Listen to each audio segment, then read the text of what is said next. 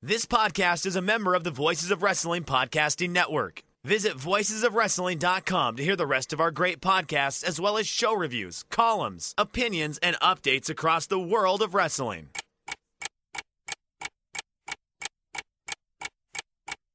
Welcome to Jumping Bomb Audio.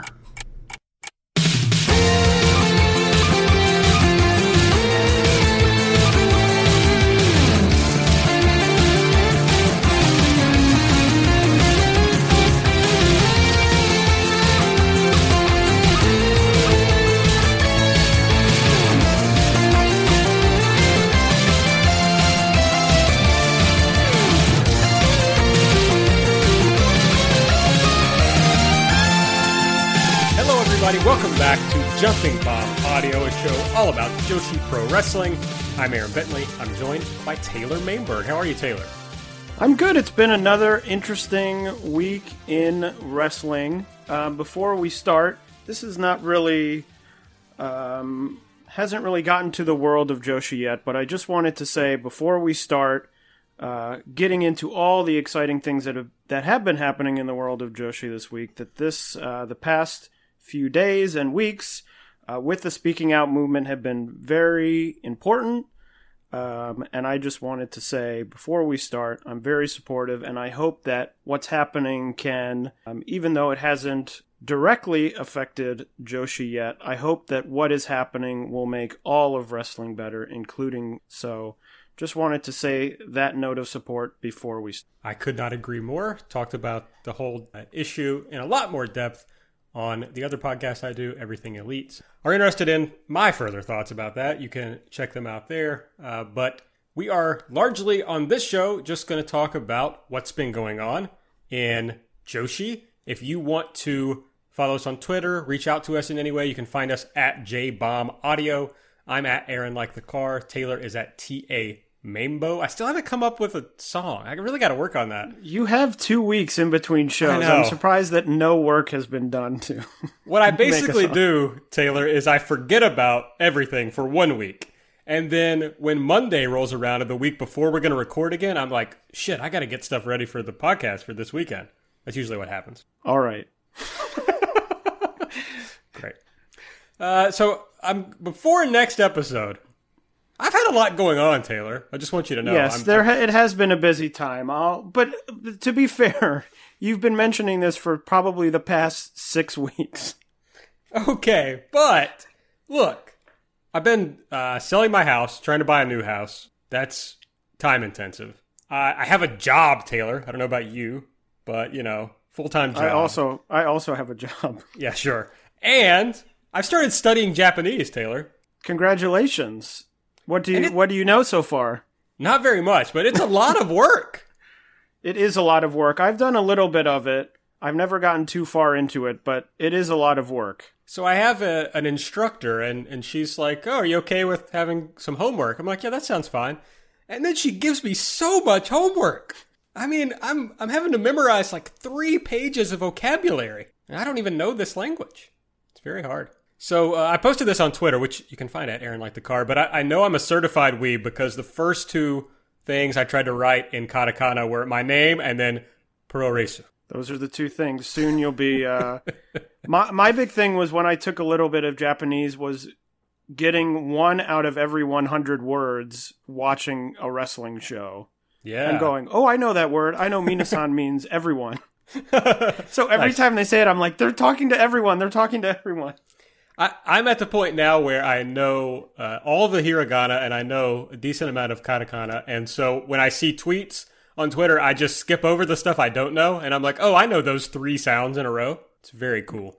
You know the sounds, but what do they mean put together? No idea. Not a clue. it's so funny in the in the lesson she'll be like, "Okay, read this sentence or whatever." And I I it's like I'm a 5-year-old, you know, because I know the sounds that it's making, but it's really hard for me to string it into a word. so it's like when you're in school and you get called on to read and you really don't want to, you know. That's what I'm like. But I can't get away from it because I'm the only student. So, uh, if you want to support my Japanese learning, subscribe to the show. It won't do anything. It'll just make me feel better. if you are getting these. I mean, actually, we, I can't even find out if you're subscribed to the show, but just the universe will cosmically send it to me, and it'll help. We'll f- we'll feel it in some way in our in our bones, sort of Yes. that you've subscribed. Now you can, if you use the Apple Podcast app, you can give us a rating and review, and I will find out about that if I ever go check, and it will, you know, make me feel good. So do that. You can also donate to the show at redcircle.com slash shows slash jumping dash bomb dash audio. Okay, so here's what we're going to talk about on this episode. We're going to dive deep into some new wrestling, some actual wrestling that happened in front of fans. Stardom's June 21st show. We've got a lot of news, uh, mostly about shows that are coming up, and we'll dive into a lot of those uh, briefly, and then we will close the show with a continuation of our project of going through 2011 stardom.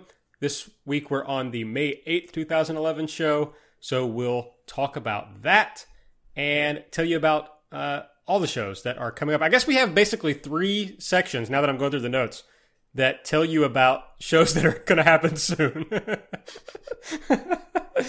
okay, but that's what we're going to do. But I thought it would be fun, at least for me, to jump right into the June 21st show from Stardom, the Stardom fan club show called Stardom is Again. This was at Shinkiba First Ring, and they had approximately 100 fans. Basically, at that time when they ran the show, just uh, about a week ago, you were able to do one third capacity.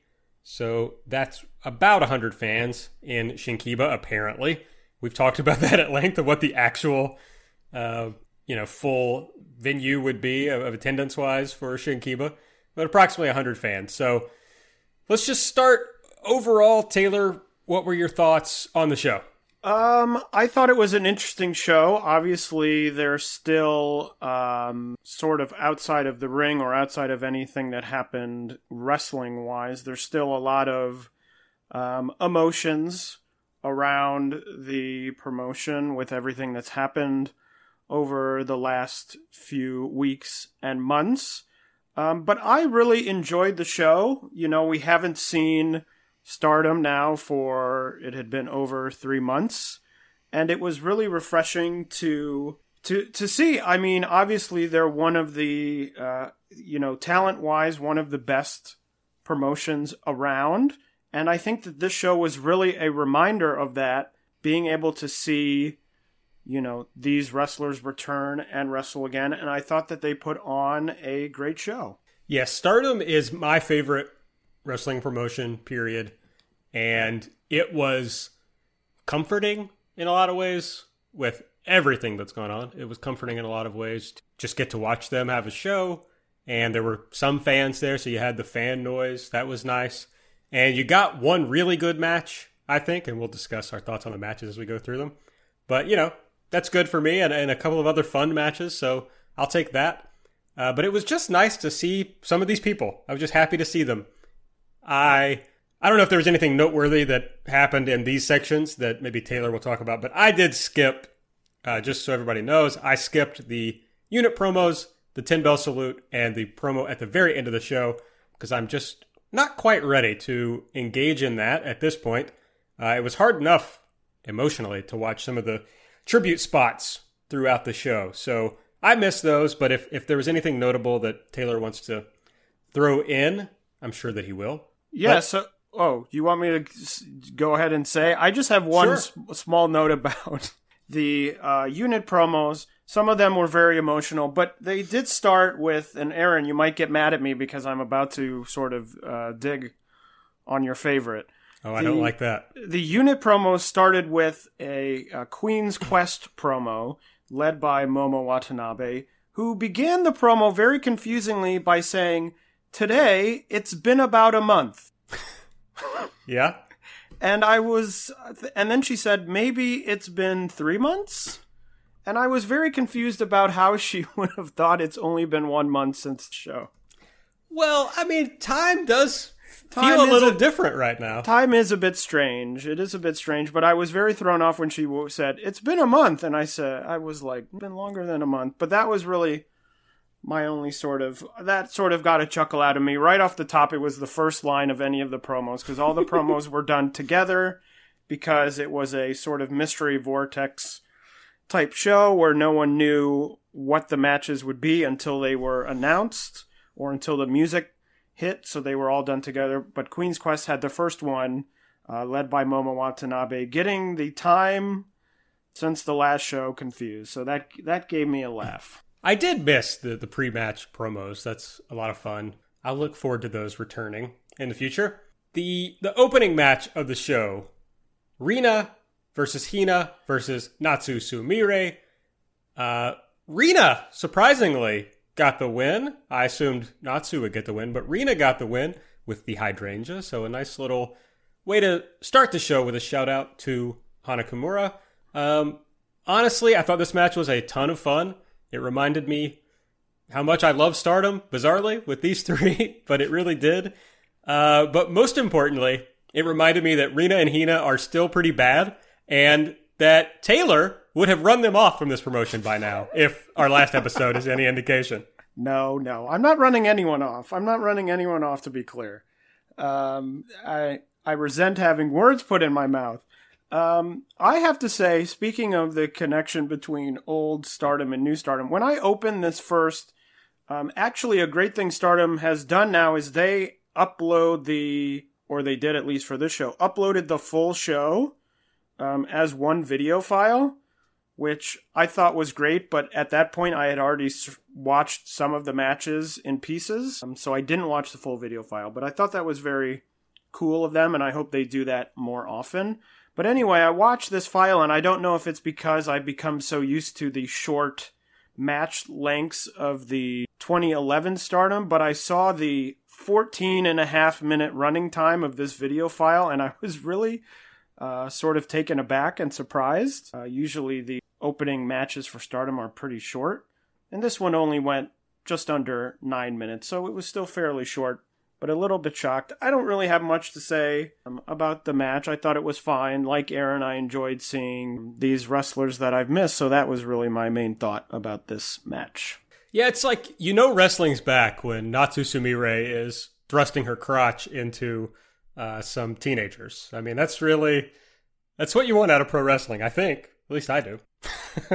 Taylor's not going to touch that. Yeah, I'm I'm leaving. I'm letting that one hang. uh, next up, Death Yama-san defeated Saki Kashima with a crucifix. Uh, this was really bad. The only notable thing that happened was that uh, Sarah, my wife, was watching or was sitting on the couch with me as I was watching this show, and she um, mixed up Saki Kashima and Saki Akai at first. I thought it was Saki Akai. So it's like, first of all, fucked up that she has any idea who either of those people are. Uh, second of all, funny that she got them mixed. Um, I was shocked by the out. I was uh, shocked by the result, and I know that we've talked about this. We talked about this, I think, last time we covered Modern Stardom, which was back in March at some point. But what is going on with Saki? Uh, she turned, she joined Oedo Tai, and now seemingly is losing to everyone. So I don't really, you know, you turn her to give a fresh coat of paint, but now she seems to be sort of the lost post of the group. So I was, I was a bit, uh, sort of thrown off by the result. Yeah, I don't know what what is going to happen for Saki. I mean, she was kind of lost in stars. I thought Everyone had kind of surpassed her. And then it felt nice, like, oh, well, she's going to get a, a, new start in Oedo Tai and maybe something will hit for her. She got that big spot on the No People Gate show, as I recall. She had a title match, I believe. And I mean, she lost, but, you know, at least it was nice that she was in the match. Uh, but yeah, here she is losing to Death Yama-san. And, and Oedo Tai is just in a very strange position at this point. Obviously, Kagetsu and Hazuki are gone. Oedo Tai is a little uh, firmer when they have Bea Priestley and Jamie Hayter around, which is not possible right now. But yeah, it's just a, a weird time for the group. Next up, Konami. Speaking of Oedo Tai, Konami defeated Natsuko Tora. Uh, of course, this was by disqualification. Natsuko had uh, the chain that she brings out, and she just kind of hanged her over the top rope. Uh, this I thought was just like plotting and not very good. I think I'm one of the highest people on Tora generally, but uh, it just kind of feels like, and it's hard to judge people because they, they have had a three month layoff, but it feels like over the last few shows, Natsuko is stagnating a little or, or maybe getting worse. I'm not sure. I don't know if it's this new gimmick that she's trying to work, but it, it hasn't been as good as I'd hoped for Natsuko. Yeah, I think that it's something where the the gimmick isn't quite a great fit, maybe yet. I don't know. Maybe it becomes a good fit uh, down the line, but it just seems very strange. I mean, as you just mentioned, Oedo tied now down to three people who all appeared in the first three matches. It's a little bit, it's a little bit odd now because it feels like it feels almost to me like they want to make a new, a different sort of group, but they don't want to get rid of the Oedo Tai name because it has some sort of draw with the fans of the company who are familiar with it from it having existed for the last few years and been very popular and had very popular wrestlers. But it might almost, to me, seem like something where you say, we're getting rid of this name and we're starting our own thing, which is going to be similar but different because now they're sort of weighed down by the expectations of being in this group that's had all of these very well known, very well respected, very well liked wrestlers. So it just all doesn't seem to be quite fitting together with really the whole, as we just talked about with Saki and now with uh, Natsuko. It just doesn't seem to be quite gelling and meshing quite yet. I don't know down the line once they start running shows regularly again and they get more of an opportunity to sort of tweak and get more comfortable with this, maybe it turns around, but currently it's it's not for me. I also wonder what would have happened if they could have done the the draft this year. I think that usually happens in, happens in April, if I'm not mistaken. So we kind of lost out on that. I wonder if they'll still try to do it and, and mix this up a little bit. They obviously were were trying to do some movement in the units outside of the draft, like when we saw Bea Priestley come to Tai. But of course, she and Jamie Hayter cannot get into Japan right now. But I, I, I do wonder if they will just try to mix things up a little more and get some more star power into this group. Uh, I think a real problem is I don't know if this is true or not, but it seemed like Natsuko may have beaten Arisa Hoshiki at No People Gate for the white belt if Arisa hadn't been injured and missed that show. And that might have provided a little bump, although it would have been difficult since, you know, then they took three months off of shows. But they do need something to boost the interest, the star power, uh, the excitement around this group. And I'm not sure what it is at this point. Yeah, and it's a bit strange because before all of this uh, shutdown happened, you know, back around uh, the Cinderella tournament and maybe for the few months before, there was all this talk. I mean, I know we talked about it on this show about how, you know, totally the this roster was totally full. It felt like it was overflowing with all of this talent. And now, of course, with the lockdown, you don't have any Gaijin wrestling on the shows, and obviously they've had the events of the past few months with uh, Hana and then the retirement uh, Arisa, and then all of a sudden looking at this show, it was like, oh, the roster does seem it now all of a sudden has gone from feeling like it's overstuffed to feeling very sort of small. Now that's not a total negative; they still have a lot of super talented people, as we will talk about in the main event but it's just they're now all of a sudden in an interesting position, which is totally different than the interesting position that they were in maybe in January and February. So I'm interested to see. I don't know when, you know, someone like Jamie Hayter will be able to get into the country. I don't know if that's going to be in a month or if it will be in four months. I have no idea. And that would probably make some of this feel a little bit different. Having those few people come over and sort of give a boost to this roster. But it's an interesting thing that came up in my mind watching the show and something to to look at in the next few months as the promotion sort of starts running more regularly again. That's true. Another thing that would have filled out this roster a little more is Jungle Kyona, who was not ready to wrestle yet on this show. So, you know, that's another person who's there, but we didn't get to see on this show. Next up was uh, the, the Queen's Quest tag match. Everybody in Queen's Quest out. Azumi and Momo Watanabe versus Saya Kamitani and Utami Hayashishita. Time limit draw, 20 minute time limit draw. What did you think about this match, Taylor? Um, I really liked it. Um, I thought it was enjoyable. Wish there would have been a uh, definitive winner. I always prefer a winner, but I understand about going to a time limit draw. But we have to talk about, I did tease on our Twitter account, lots of new looks in this match in terms of uh, the outfits that people were wearing. Lots of fringe I noticed on the show. Fringe has become very popular as a uh, outfit style in stardom.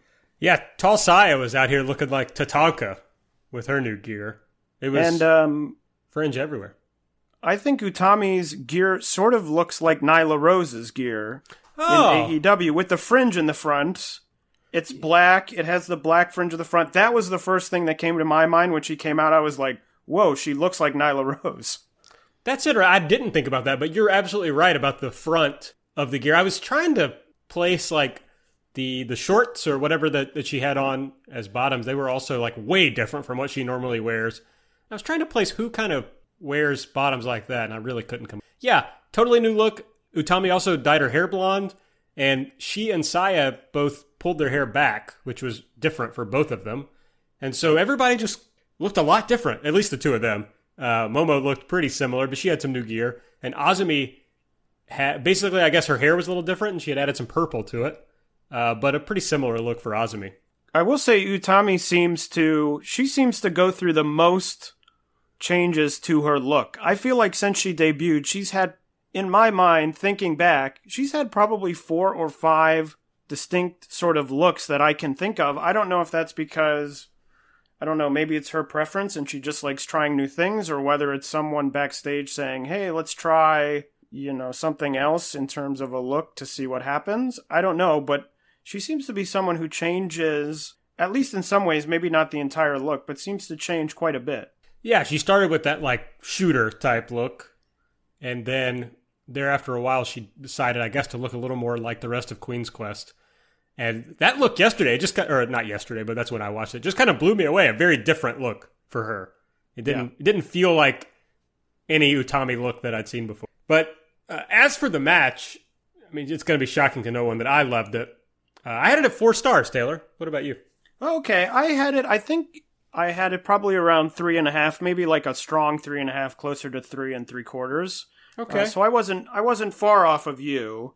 Um, Yeah, I just thought uh, Momo and Saya had a really fun little back and forth, and Azumi was just kind of her normal House of Fire, and then you had this Momo Utami section that was basically like a, an excellent singles match in the middle of the, or toward the end of this tag, I guess. The last, and it felt like the last half of the match was just the two of them going at it, and I don't know if this is headcanon or not, but it feels like with some of the stuff that happened on the last show and then with the post match here, which we'll talk about in a second, it felt to me like a fight for who was going to lead this unit.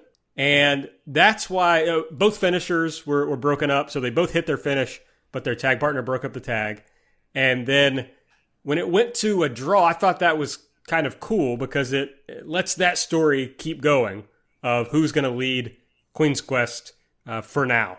yeah, and I think it's of it's it's an interesting matchup in that I think all four. Now, obviously, Saya is the newest of the four of these wrestlers by quite a large margin, but these are four very interesting.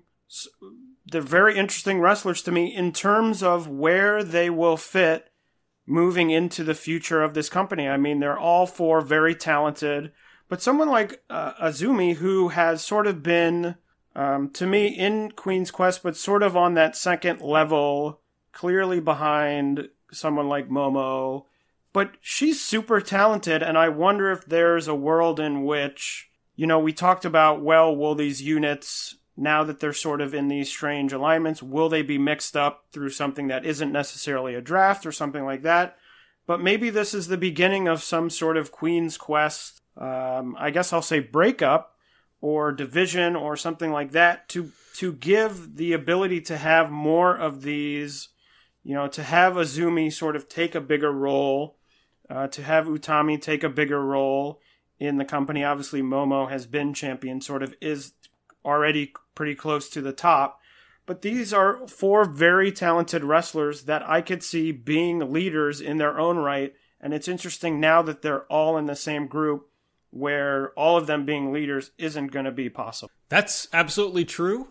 And you look at the fact of the many retirements that they've had recently, and of course the untimely death of Hana Kimura, and you still see that the future of this promotion is is very uh, good, very strong. I mean, they're stacked in a lot of ways with with wrestlers. Of course, in Joshi, people retire very early, so it's possible you know you lose some of these people, but nothing about the the loss of some of the people at the top of this promotion, you know, makes me start to think like, oh, what you know, what are they going to do? Where where is Stardom going to turn?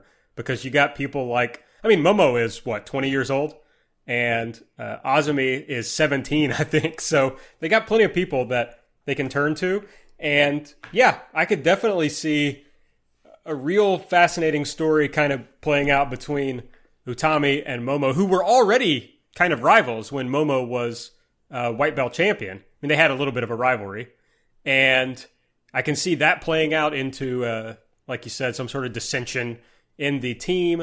Uh, after the after the match, Utami said that she and Saya wanted to challenge for the Goddesses of Stardom tag titles, and Momo pointed out that the last time she and Azumi uh, challenged, they lost. Or, I'm sorry, Momo and Utami challenged, right? And uh, they lost. Kamitani came out immediately. Momo said she wasn't as good of a leader as she needed to be, and so she gave her blessing for Saya and Utami to bring the tag belts back to Queen's Quest. So yeah, they, they feel like they're furthering that little story somehow. I can imagine Utami and Saya winning the belts and that creating a little bit of issue between Utami and Momo, perhaps, but we'll see. Next was the main event of the show, and it was an eight person tag team match with Donna Del Mondo taking on Stars. The Stars team was Mayu Iwatani, Saya Iida, Starlight Kid, and Tam Nakano.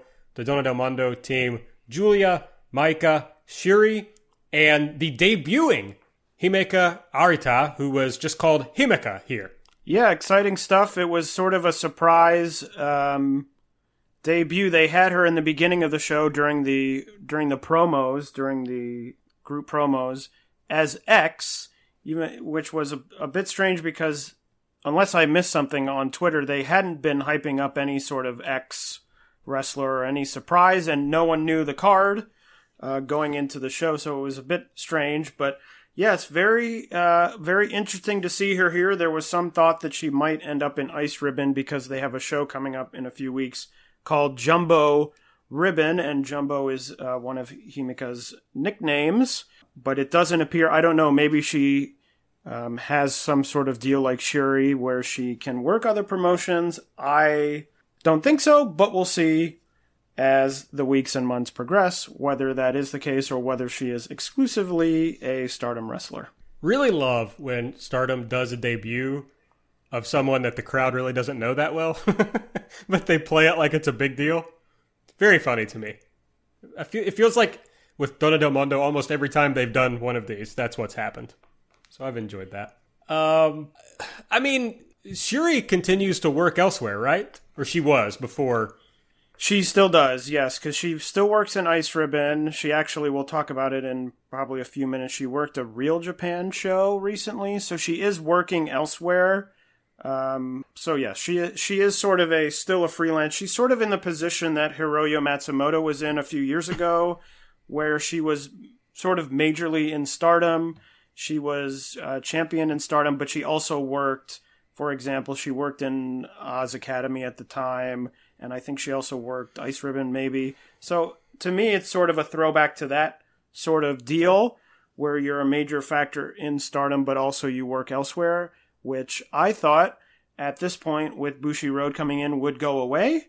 That was my assumption, but clearly, at least at this point, I don't know if there's going if they will reach a point where they offer her an exclusive contract or not. But right now, she is able to she is able to at work at least work some other places because she has in the past few weeks. Yeah, and as for Maika, she continues to work in Just Tap Out, of course, which is where she came from, but they may have some sort of deal related to that uh, since she's been in Stardom. But it it seems like this unit is like legit freelancers, other than Julia, of course. Yeah, so it'll be in, like I said, it'll be interesting to see if Himeka ends up working other places or if she becomes Stardom exclusive. Because one thing I was thinking, I saw the announcement about that she had come in. Obviously, um, I was following along with the Twitter, and they announced that it was her. And you know, we sort of had this conversation before the shutdown. And I think that this was in the works before that because Himeka left Actress Girls um, in early March, she, or she announced that she was leaving at the end of the month in March, early in early March. She announced she was leaving at the end of the month, is what I meant to say. So this seems like it's been in the works at least somewhat, even before all this shutdown happened. So it's less of a response to the fact that they've lost a few people on this roster. Um, and I think my first inclination was sort of being like, oh, another person. Oh gosh, Stardom is swallowing up another person, you know, from a, from another promotion. I think on this podcast, I had expressed a little bit of reservation about that happening, but really thinking about it now, I mean, looking through, Syuri came in and, as we just talked about, is still working other places. Um, Maika is still working in Just Tap Out. I don't know what's going to happen with Himeka. Uh, Giulia's really been the only person who has come into stardom and been exclusively a stardom wrestler. I was even thinking about one sort of big absence from the show was Riho. Uh, I figured that Riho would be on the show. She's in Japan at this point, and she is wrestling other places. She's scheduled for the Makoto Purdue show for Nico Pro that's happening on July 4th. They just announced her for a DDT show in July uh, where she'll be teaming up with Harashima and Antonio Honda. So it was a bit odd for me. That was another one when when she came in, it was like, oh, Stardom's getting all these people, but really the people they've gotten have continued to either work elsewhere or not really that often appear in the promotion, except as I said for Giulia. So it's an interesting situation. Say goodbye to your credit card rewards. Greedy corporate mega stores, led by Walmart and Target, are pushing for a law in Congress to take away your hard earned cash back and travel points to line their pockets. The Durbin Marshall credit card bill would enact harmful credit card routing mandates that would end credit card rewards as we know it. If you love your credit card rewards, tell your lawmakers hands off my rewards. Tell them to oppose the Durbin Marshall credit card bill. But I think currently, you know, my sort of reservations I had when this all initially started a number of months ago have been sort of assuaded by the fact that many of these people are still sort of working in the larger world of. Uh, Himeka also got the win in this match. He submitted submitted Saito with a torture rack type move. Uh, what did you think of the match overall? So I thought this match was awesome. I loved it. I've been on this podcast as someone who's sort of on the fence about Donna Del Mondo. Uh, back when they were a three person unit, I thought it was sort of a very small unit, maybe too small. But adding Himeka was really great. I thought all four of them had moments in the match that they really stood out. Um, even Maika, who is clearly the least experienced of the four of them, had a great moment later in the match where she was where it was sort of chaos. It broke down and she was judo throwing people um, in the middle of the ring, which I thought was great. There was a Giulia and Tam um, sort of back and forth that continued after the match. They had a, a little bit of a pull apart brawl at the end, which I thought was really great. And I thought everyone looked really good, and I thought it was an awesome match. I went four and a quarter stars. So I really super enjoyed it and thought it was great. And this was the first time for me that Donna Del Mondo really clicked for me. Yeah, I've really, I don't, it was something about adding Jumbo here that I was like, oh, this unit is really cool. Like there's just something about it that it, now it feels like it has a, an aesthetic and a, uh, a feeling, a sense that like clicks with me also and uh, makes me enjoy it. Although I, I as I recall after the last show, I was kind of starting to come around on Giulia. Uh, also, Giulia looks like a different person since the last time we saw her. Did did you? Yeah, I mean, I mean, there. I mean, there's been obviously a lot of changes that have gone on as we talked about in the last match. But I mean, she looked very similar for me.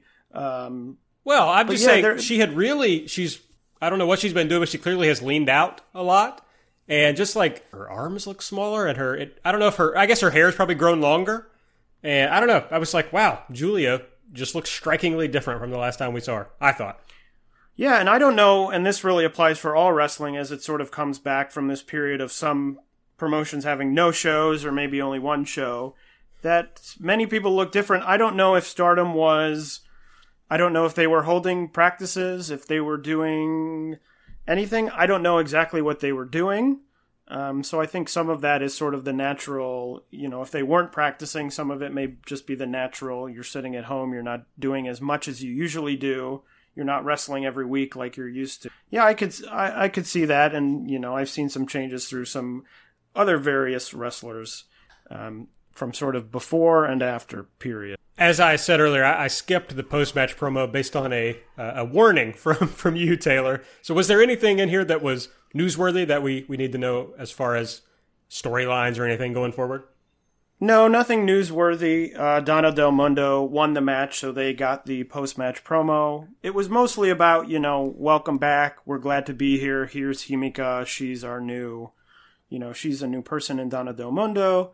So that was really the main thrust. There was the, as I mentioned, um, I think right after the match ended, there was a small pull apart between Tam Nakano and Giulia. So it seems like they may be setting that up, maybe for a singles match down the line or something like that. Um, but that was really the big, that was the biggest possible storyline implication from the after the after match promo. Okay, well that is everything that happened on the June twenty first Stardom show. I I don't know. I had their Twitter muted. I was trying to avoid a little bit, so I don't know. Have they set up their next show? I checked. I didn't see anything on the Twitter because um, I looked as well because right before the show I was wondering. I was saying, "Oh, when are they going to have the next show?" I don't know. It may be that they haven't decided, or maybe it, it they could do what they did here, which is they'll announce the show the week before, and it'll sort of be another mystery show. I don't know, but as of now, they have not said, at least that I've seen. Well, this, I mean, for me, it was a lot of fun. I really enjoyed it, but I, I do hope to see them get back into, you know, storylines and, and narratives that are that will be fun to follow. But overall, really enjoyed this show. Yeah, super fun show. I recommend checking it out. As I said, they put the complete um, show file up so you can watch it all. You don't have to click out. And I think the whole show in total, with all the pre match promo and the post match promo and everything, is only an hour and 45 minutes. So it's a fairly quick show, easy to get through, easy watch. So definitely recommend it, especially the main event, which I thought was really, really great. I was thinking of how reminiscent it, it was of, of 2011 stardom as I was realizing how short the show was. All right, well, let's get into the news from the week. The, uh, the first thing we have here is that Actwres girl'Z is opening a sub brand called Action Ring Girls. Yeah, they tweeted, they started a, a Twitter account, Action Ring Girls. There isn't a lot of details yet as to what that is. They had some video of some people training. Uh, Honma was there, and Act, Act Yasukawa, who many people may know from Stardom, did tweet about it. Don't know if that means that she's heavily involved or if she's involved at all. We don't know. Um, I actually tweeted about it from the Jumping Bomb Audio Twitter account and received a reply back from them, actually, which was um, fairly exciting. And they said, uh, just very briefly, they said, uh, we look forward to the day we can show off. So it looks like they are preparing uh, for whatever this will be with a few trainees and Tae Honma. So we'll see what happens with that. We've talked in the past episodes about all the all the Joshi or just J- Japanese wrestling that uh, IWTV, independentwrestling.tv, has been adding to their service. And this week we found out that Battle Arts is coming to IWTV, or actually did come to IWTV on Friday night, right? Well, they added a few shows, I think just on demand a week or so ago, um, from I believe 2009 to 2011, that period, which is sort of late Battle Arts. Battle Arts started in 1995. Last night on Friday, they streamed another show, which was from 2009. Uh, and we bring it up just to say that throughout the history of Battle Arts, they haven't been super consistent with this, but they have featured Joshi wrestlers. Last night on the show, they had a match with Kana, who, of course, is now Asuka in WWE. but they also have some matches up from their other shows that feature Kyoko Kimura, Toshie Uematsu, Carlos Amano. So it's usually just sort of one Joshi match a show. It isn't the entire show.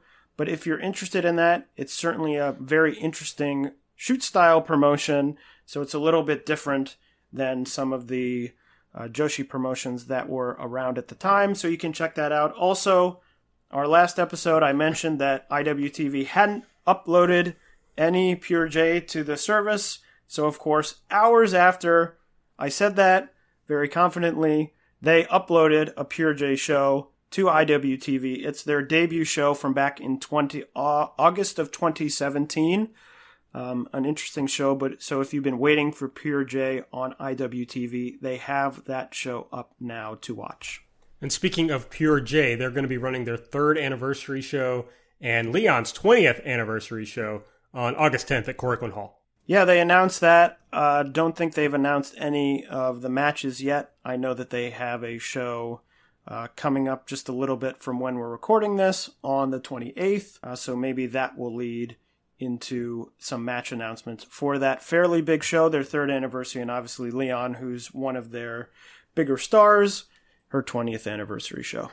And about six days later, Wave is going to be at Korakuen Hall. They'll be celebrating Hiroe's retirement and holding the opening round of the Catch the Wave tournament. Yeah, Hiroe is, you know, I was sort of disappointed to hear that she was retiring at the beginning of the year. She announced that she'd be retiring. Um, I thought that maybe with the shutdown, maybe she would extend her time a little bit because I think she's a great wrestler and I think she really you know, helps Wave out in terms of, you know, another talented wrestler. Wave doesn't have a huge, gigantic roster. So I always thought that she was very valuable, but it appears that that uh, retirement will still be happening, which is a bit of a bummer, but it is exciting to hear that it will be the opening round of Catch the Wave. It'll be interesting to see, with everything going on, who will be involved in that tournament, how many dates they'll have. It's usually a fairly long running tournament. So I will definitely be keeping my eyes peeled to see if they get any outsiders or things like that and who will be involved in that tournament, which is usually one of the highlights uh, of the Joshi year each year. Another big tournament that is going to be coming up is the Tokyo Princess Cup. It was supposed to be held uh, from May to July. Now it's going to take place from August 8th to August 29th, and they will have six shows total. Yeah, that's always another uh, fun tournament. Uh, glad to see that they have rescheduled it. They will be having, I think, I don't know off the top of my head, but it usually involves most, if not all, of their talent. So, a good opportunity, if you're not too familiar with Tokyo Joshi, uh, to watch that and really get familiar with a large portion of their roster. And they usually have some pretty good matches, you know, obviously all singles matches for that. And they're usually got some pretty good matches. And they've just posted their May 31st pay per view up on Wrestle Universe, which used to be DDT Universe. Uh, so hopefully you didn't pay $15. Yes, if you didn't pay $15, you can now see it. That was the one that was on reclive.tv. Um, I did watch it back in May. It's a very fun show. I highly recommend checking it out. Some very fun matchups and very well put together show. So if you're looking for some Tokyo Joshi to watch and you haven't seen that yet, I recommend checking it out. All right, next up on the show, we'd like to do a segment called Spark Notes, which is shows that we're not going to dive deeply into. We just kind of want to talk about a, match or two here or there. Although my understanding is none of these shows have happened yet. some of them have happened, some of them haven't happened yet. It's sort of a strange mix. We're sort of at a point, a lot of shows tend to, you know, now that we're sort of in the situation we're in, seem to be happening on Saturdays and Sundays, which means, and we record this on the weekends, which means that some shows that we're recording now, as we're recording now, haven't happened, but by the time this is out, will have happened. So they're in this section, even though they have not aired yet. But we'll talk a little bit about them, um, just so you're aware and you can seek them out when you. Hear. All right. Well, tell us what uh, what's coming up or what you've been watching. So the first thing I watched is on Nico. Nico had a Real Japan uh, show, which is a smaller promotion. They had one uh, Joshi match which was put together by Miyako Matsumoto. And it's a tag match. It's Miyako Matsumoto and you versus Syuri and Maika Ozaki from Ice Ribbon. It's a fun match. Uh, it's interesting to see the show is at Shinjuku Face. Uh, I didn't watch the rest of the show. I just watched the Joshi match. It's fun. It's a good way to see some talent mix it up that maybe you might not see go head to head. There was also a Tokyo Joshi show on 620. Not a lot of big things happening there. Um, not a lot, not a big storyline show, but some fun matchups. Um, Ice Ribbon has been doing a lot of shows, but the biggest show they've done recently um, happened actually just hours before we recorded this.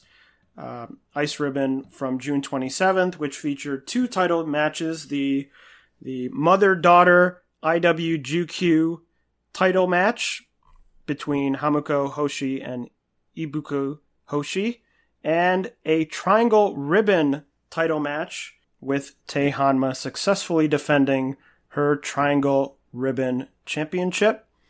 Also, at that show, they announced that Hamuko Hoshi will be taking on Maya Yukihi for the Ice Infinity title on July 12th. I believe, I haven't seen the show yet, but I believe that is because Hoshi beat Yukihi in the finals of the IWGQ tournament. That's how she earned that title shot. Diana excitingly announced that they will be live streaming a show on YouTube on June 28th. It's a really great card, actually. Tsukushi from Ice Ribbon going up against Haruka Umesaki, Madeline going up against Akane Fujita, and then a tag match of Kaoru Ito and Nanami going up against the Diana champion Ayako Sato and Kawasaki Rainbow Girl. And then I be- what in what I believe is the main event, Jaguar Yokota, Yumiko Hotta, and Cherry are facing off in a three-person match. SEAdLINNNG had a show this week that was on a service called Livit. Uh, I had never heard of Livit before this week. It's some sort of live streaming jazz service. I'm not really sure. They live streamed that show, and as of now, it hasn't been put up on demand, unfortunately. It aired at 6 a.m., at least Eastern Time in the United States, so I wasn't able to watch it. I'm hopeful that they put it up on some service like Nico, because it featured a great main event of the best friends, uh, Arisa Nakajima and Tsukasa Fujimoto, going up against Yoshiko and Hiroyo Matsumoto which this is all building towards July 13th. Uh, SEAdLINNNG is having a show at Korakuen Hall, which will feature Yoshiko versus Arisa Nakajima for the Beyond the Sea title. That show will also feature Riko Shirai, who will be making her professional debut. Um, that show will be airing on Samurai in the middle of July, and we will definitely be covering that show on this show. And then finally, two other shows. Marvelous on July 28th is having another dojo show. They've had a few dojo shows. They're very fun. They're only about an hour to an hour and a half. Those air on Fresh Live TV on the Marvelous streaming service. Definitely worth checking out. And Pure J has a show. Uh, I don't know whether this will be airing. It might be airing on the Pure J streaming service. I don't think they've said anything yet, but that show is headlined by Manami Katsu and Mari Manji challenging Makoto and Moeka Haruhi for the tag team champion. So that is sort of everything that has happened recently. That's quite, quite a lot as I was running through it, uh, but a lot of exciting stuff as Joshi really starts to get going again after their long break. Yeah, hopefully we'll be able to talk a lot about, you know, current Joshi coming up soon. That's the plan.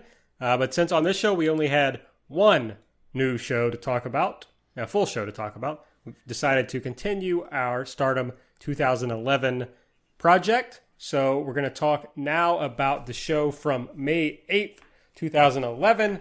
Uh, leading up to this show, Yu Yamagata was announced as X for uh, the first Stardom six person tag match. Yamagata was uh, from Kaientai Dojo, trained in Arsion, and ends up sticking around Stardom for uh, the next six months or so before she ends up in Wave. Uh, and then we have one more news note that comes after this show. So let's get into the show. May 8th, 2011, we're back at Shinkiba First Ring. About 308 fans, so you know about three times as many were at the uh, the show on June 21st of this year. Started the show with Tomoka Nakagawa defeating Eri Susa and Taylor. Well, I want to first hear from you. Uh, Nakagawa wins with a fisherman suplex. I want to first hear from you. Are you going to apologize to Eri Susa? I will apologize to Eri Susa because one of my notes from this match is this is by far the best Eri Susa match in of the what six matches that she's had in her career. Not even close. She looks so much better. She has a fire behind her. She's really going after it. She has a great slap in the middle of the match, which I thought was really great. She slaps Nakagawa. Uh, she puts on a nice ankle lock, which I really liked. She had a weird submission where she sat on Nakagawa's head and then used her arm to like choke her or something. It was not clear. Look, she still has some issues. There were some moves that were not done well, that were missed. Running the ropes still appears to be a little bit of a challenge. But finally, I feel like finally we are seeing definitive improvement. And that's all. That's all I was looking for was some improvement and now we're seeing it. You know, I think it's sad that you had to throw in some of those criticisms at the end. Uh, I worry a little bit about why you feel the need to do that when, I mean, she just had an excellent match. She basically, she clearly heard your comments from the last episode and uh, proved you wrong this time out. Um, and might as well have just, you know, cut a promo on you after the match, telling you how you inspired her uh, to to be even better. Look, I'll say this: if me offering some critiques makes the next match I watch better, I will critique every wrestler on this roster. Wow, it's just it's just a little sad. That's all I'm saying. I just I feel for you, Taylor. Uh, you know, some of us just some of us just focus on joy when we watch wrestling. I cannot believe. I cannot believe this. Next up, Haruka taking on Natsuki Taiyo. I went to a draw. The uh, the fun part here, I mean, we've learned in these shows, guaranteed heel heat, cheating against a child, and Natsuki Taiyo seems to just revel in the crowd's boos as she uh, as she cheats. I did write prior to the match beginning. I wrote, "Can you believe it? A five minute draw." And I was. Uh... okay, it's a three minute draw. First of all. Oh, is it a three minute draw? Yes. Oh. okay. well, I was slightly off. I was right in the draw part, but um, you know, I don't know that there's all that much new to say. I think all of these matches sort of are similar, as you mentioned. They're, you know, you attack a child, you get some heel heat, but you know, I don't know. I don't really have much that much to say about these matches anymore because they all sort of run together in my brain and in my mind. They do. Uh, Yoko Bito defeated Arisa Hoshiki with a spin kick, and I thought this was really good.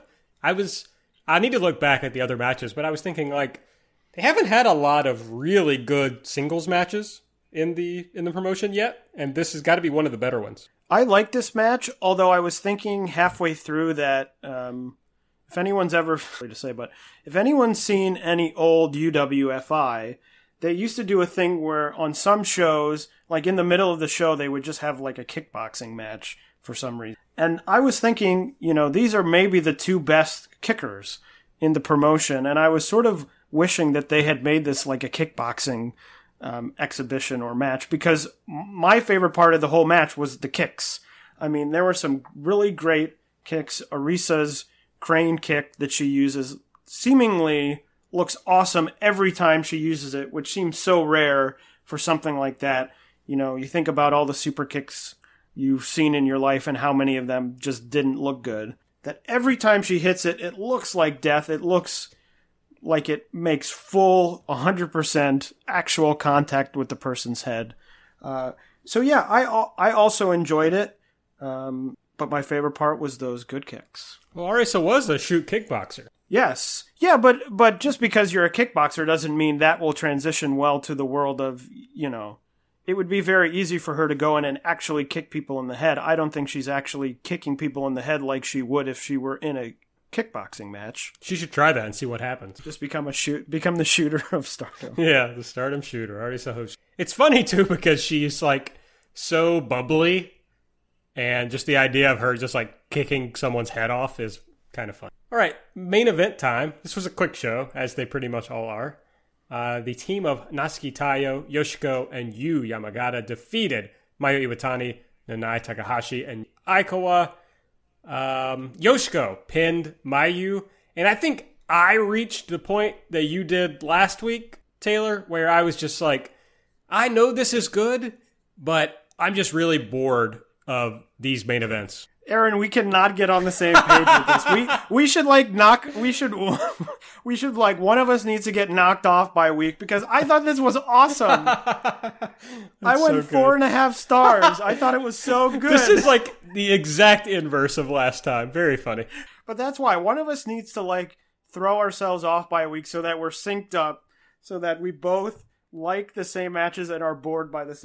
I just thought it was so good. I thought everyone, you know, obviously you go from a tag match to a six person and you have more people to deal with. I thought everyone played their role really well, including Mayu, who I think it was clear was probably, you know, by the fact that she was also pinned, was probably at the bottom of the six. But I thought she played her role really well as sort of, especially near the end, going up against Yoshiko as sort of this babyface in peril role, which I thought she did really well. At one point, uh, Natsuki did a drop kick, drop kicked her, and she went fly, she went flying. She bashed into the ropes. She fell over.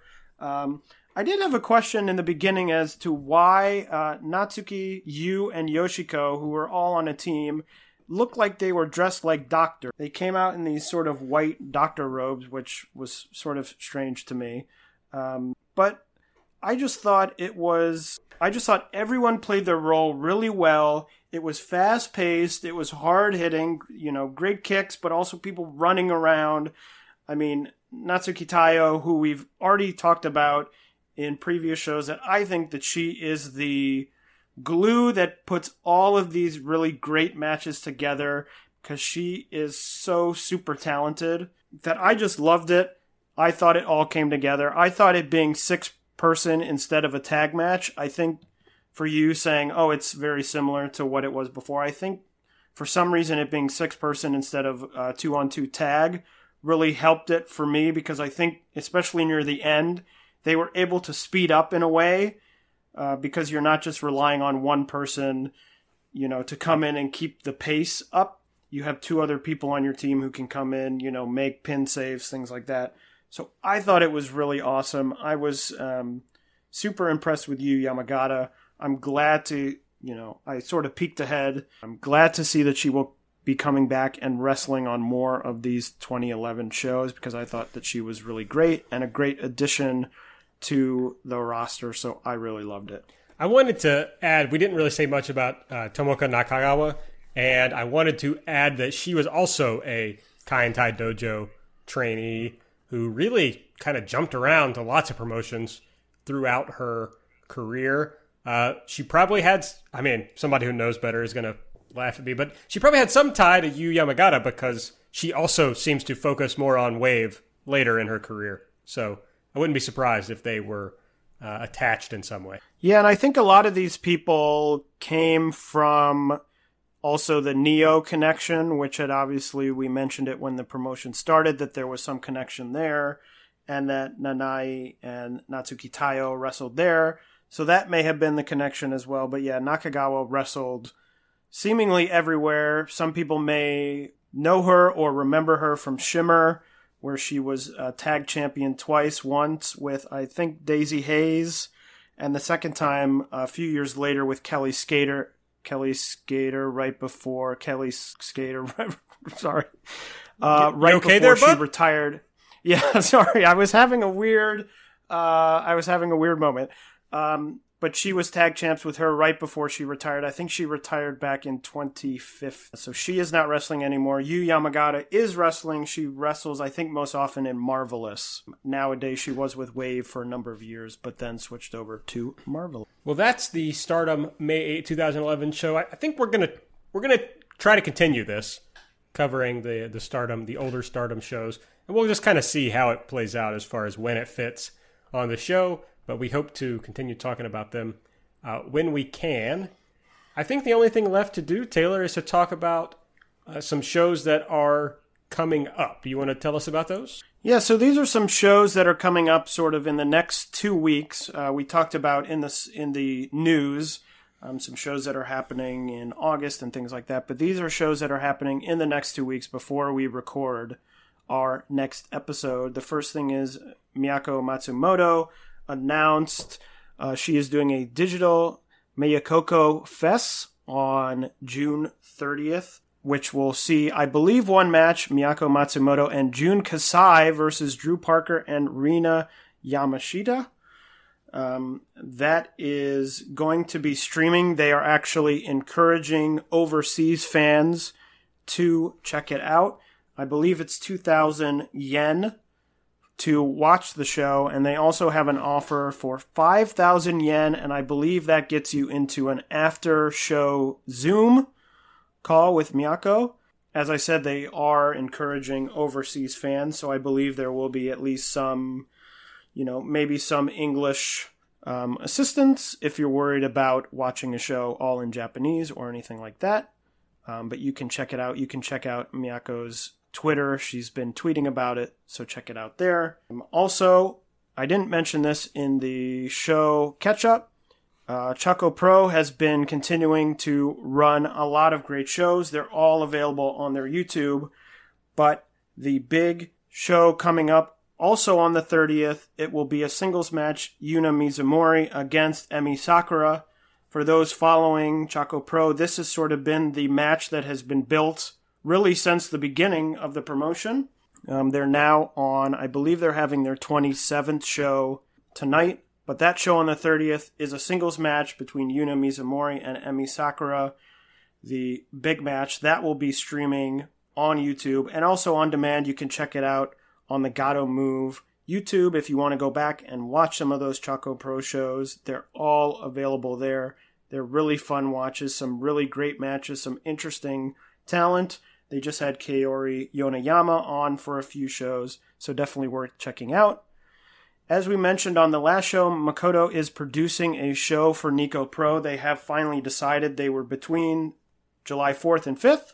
They've decided that that show will air on July 4th. That is the one with the uh, main event trios match featuring Riho that we discussed in, on the last show. Oz Academy is returning uh, to doing shows. They will be doing a show on July 5th featuring a Seikigun, um, eight person tag in the main event Mayumi Ozaki, Yumi Ohka, Maya Yukihi, and Saori Anou versus Sonoko Kato, Akino, Kaori, Yoneyama, and Yu. Those, for those who watch Oz Academy, will probably be very similar to a lot of those main events. Very chaotic, a lot of interference. Don't know if that one will air on Nico or if it will air somewhere else, but keep your eyes peeled for that. Um, Marvelous is running a show with fans at Shinkiba First Ring on July 6th. They've mentioned that it will be streaming somewhere. I don't think it'll be on Fresh Live TV. I think it'll be on some other service, but they haven't announced that officially yet. So, also something to keep your eyes peeled for. And finally, Wave is going to have a show on July 7th. Nagisa Nozaki will defend the Regina di Wave title against Yuki Miyazaki, and also Sakura Hirota will be defending the Queen Elizabeth title against Kaori Ito and Tomoko Watanabe. So those are some shows to look out for in the next two weeks. We will cover those shows on the next episode as long as they all make it to a streaming service that we can. It's so exciting. There's like matches, new matches to watch. Some it is. It's like oh, wrestling can happen and be and be current, and it you know we can get excited about things that are to come and not just be like what's going to be happening. Who knows? Yeah, and there can be like fans at these shows. I think so. It's very exciting. Okay, well I think that's the show for uh, this week. Make sure to look us up on Twitter at jbombaudio. I'm at Aaron like the car. Taylor is at Tay Mambo. Subscribe to the show. Give us a rating and review if you're using the Apple Podcast app. And you can also donate to the show at redcircle.com slash shows slash jumping dash bomb dash audio. But I think that's it. So for Taylor, I'm Aaron, and we'll see you next time. Bye bye. BetMGM has an unreal deal for sports fans in Virginia. Turn $5 into $150 instantly when you place your first wager at BetMGM. Simply download the BetMGM app and sign up using code Champion150. Then place a $5 wager on any sport. You'll receive $150 in bonus bets, regardless of your wager's outcome. And if you think the fun stops there, the King of Sportsbooks has plenty of surprises in store. Check out daily promotions, same game parlays parlays, live bets, and so much more. Download the app in Virginia today and get $150 in bonus bets instantly from your first wager only at BetMGM. BetMGM and GameSense remind you to play responsibly. See BetMGM.com for terms. 21 plus only, Virginia only. New customer offer, subject to eligibility requirements. Rewards are non withdrawable bonus bets that expire in seven days. Please gamble responsibly. Gambling problem? Call 1 800 Gambler. Promotional offer not available in Washington, D.C. Say goodbye to your credit card rewards. Greedy corporate mega stores, led by Walmart and Target, are pushing for a law in Congress to take away your hard earned cash back and travel points to line their pockets. The Durbin Marshall credit card bill would enact harmful credit card routing mandates that would end credit card rewards as we know it. If you love your credit card rewards, tell your lawmakers hands off my rewards. Tell them to oppose the Durbin Marshall credit card bill.